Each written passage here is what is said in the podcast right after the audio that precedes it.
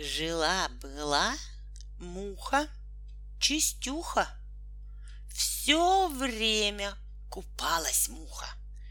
Купалась она в воскресенье в отличном клубничном варенье. В понедельник в вишневой наливке. Во вторник в томатной подливке.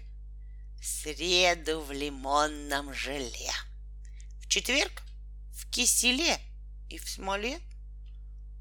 Пятницу в простокваше, в компоте и в манной каше.